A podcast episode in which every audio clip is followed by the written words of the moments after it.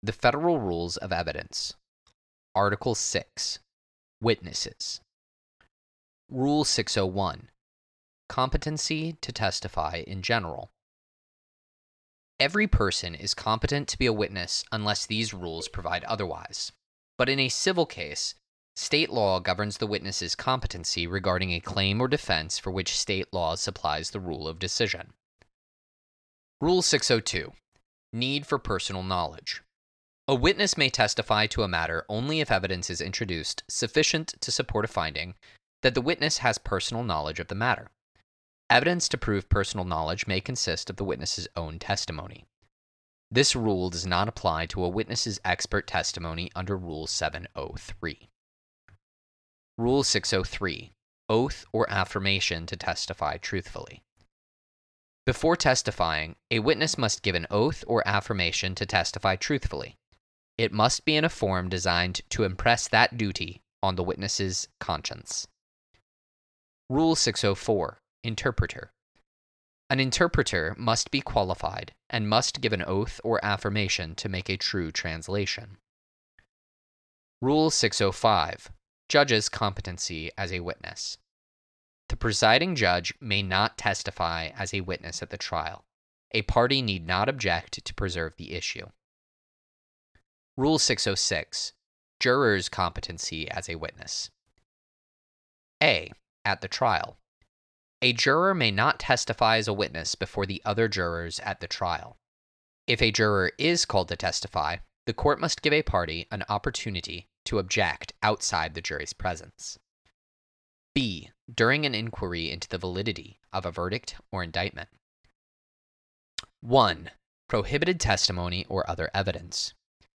During an inquiry into the validity of a verdict or indictment, a juror may not testify about any statement made or incident that occurred during the jury's deliberations, the effect of anything on that juror's or another juror's vote, or any juror's mental processes concerning the verdict or indictment. The court may not receive a juror's affidavit or evidence of a juror's statement on these matters. 2. Exceptions. A juror may testify about whether A. Extraneous prejudicial information was improperly brought to the jury's attention. B. An outside influence was improperly brought to bear on any juror. Or C. A mistake was made in entering the verdict on the verdict form. Rule 607 Who may impeach a witness? Any party, including the party that called the witness, may attack the witness's credibility. Rule 608 A witness's character for truthfulness or untruthfulness. A. Reputation or opinion evidence.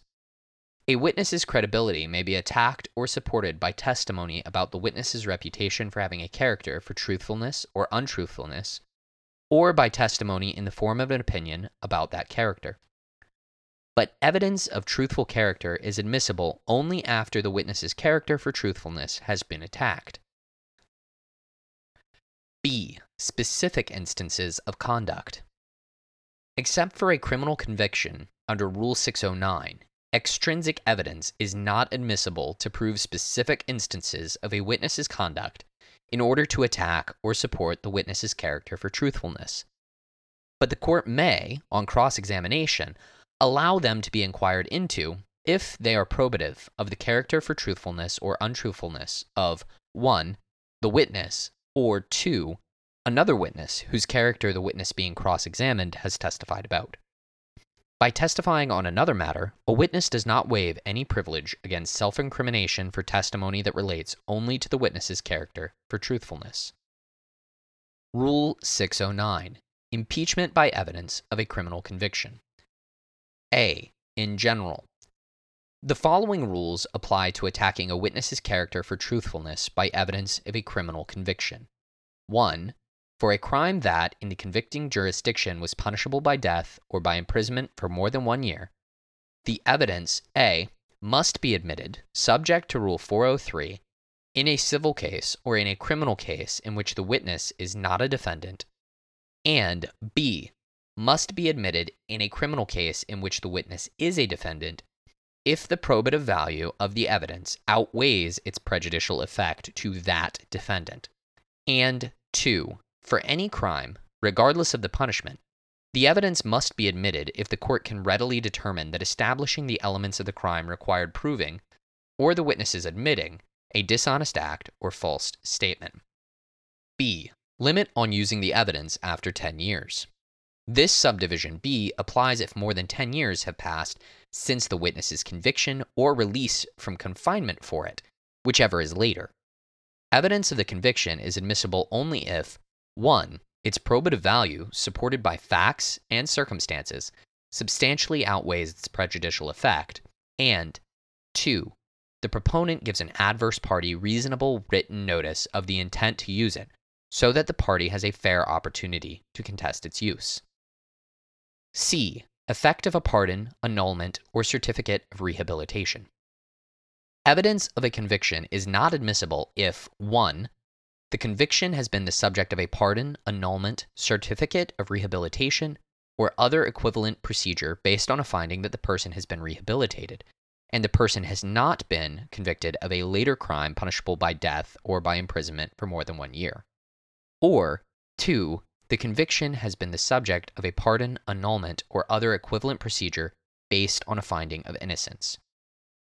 D. Juvenile adjudications.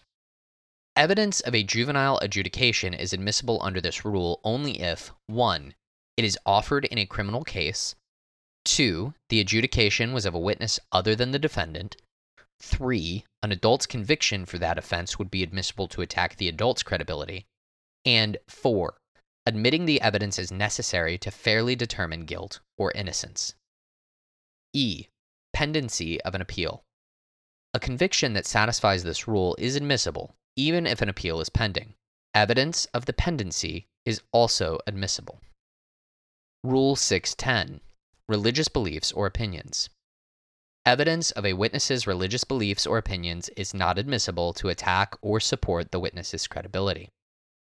Rule 611 Mode and order of examining witnesses and presenting evidence. A. Control by the court. Purposes. The court should exercise reasonable control over the mode and order of examining witnesses and presenting evidence, so as to 1. Make those procedures effective for determining the truth, 2. Avoid wasting time, and 3. Protect witnesses from harassment or undue embarrassment. B. Scope of cross examination. Cross examination should not go beyond the subject matter of the direct examination and matters affecting the witness's credibility the court may allow inquiry into additional matters as if on direct examination. C. Leading questions. Leading questions should not be used on direct examination except as necessary to develop the witness's testimony. Ordinarily, the court should allow leading questions 1. On cross examination, and 2. when a party calls a hostile witness, an adverse party, or a witness identified with an adverse party. Rule 612 Writing used to refresh a witness. A. Scope. This rule gives an adverse party certain options when a witness uses a writing to refresh memory 1. while testifying, or 2. before testifying if the court decides that justice requires the party to have those options. B. Adverse parties' options. Deleting unrelated matter. Unless 18 USC section 3500 provides otherwise, in a criminal case. An adverse party is entitled to have the writing produced at the hearing, to inspect it, to cross examine the witness about it, and to introduce in evidence any portion that relates to the witness's testimony. If the producing party claims that the writing includes unrelated matter, the court must examine the writing in camera, delete any unrelated portion, and order that the rest be delivered to the adverse party. Any portion deleted over objection must be preserved for the record. C. Failure to produce or deliver the writing. If a writing is not produced or is not delivered as ordered, the court may issue any appropriate order. But if the prosecution does not comply in a criminal case, the court must strike the witness's testimony or, if justice so requires, declare a mistrial. Rule 613 Witness's prior statement. A. Showing or disclosing the statement during examination.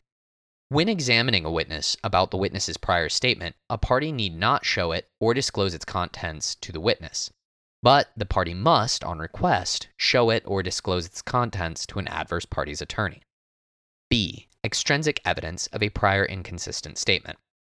Extrinsic evidence of a witness's prior inconsistent statement is admissible only if the witness is given an opportunity to explain or deny the statement, and an adverse party is given an opportunity to examine the witness about it, or if justice so requires. This subdivision B does not apply to an opposing party's statement under Rule 801d2. Rule 614 Courts calling or examining a witness. A. Calling. The court may call a witness on its own or at a party's request. Each party is entitled to cross examine the witness. B. Examining. The court may examine a witness regardless of who calls the witness. C. Objections. A party may object to the court's calling or examining a witness either at that time or at the next opportunity when the jury is not present. Rule 615 Excluding Witnesses. At a party's request, the court must order witnesses excluded so that they cannot hear other witnesses' testimony, or the court may do so on its own. But this rule does not authorize excluding A. a party who is a natural person, B. an officer or employee of a party that is not a natural person after being designated as the party's representative by its attorney, C. a person whose presence a party shows to be essential to presenting the party's claim or defense, or D, a person authorized by statute to be present.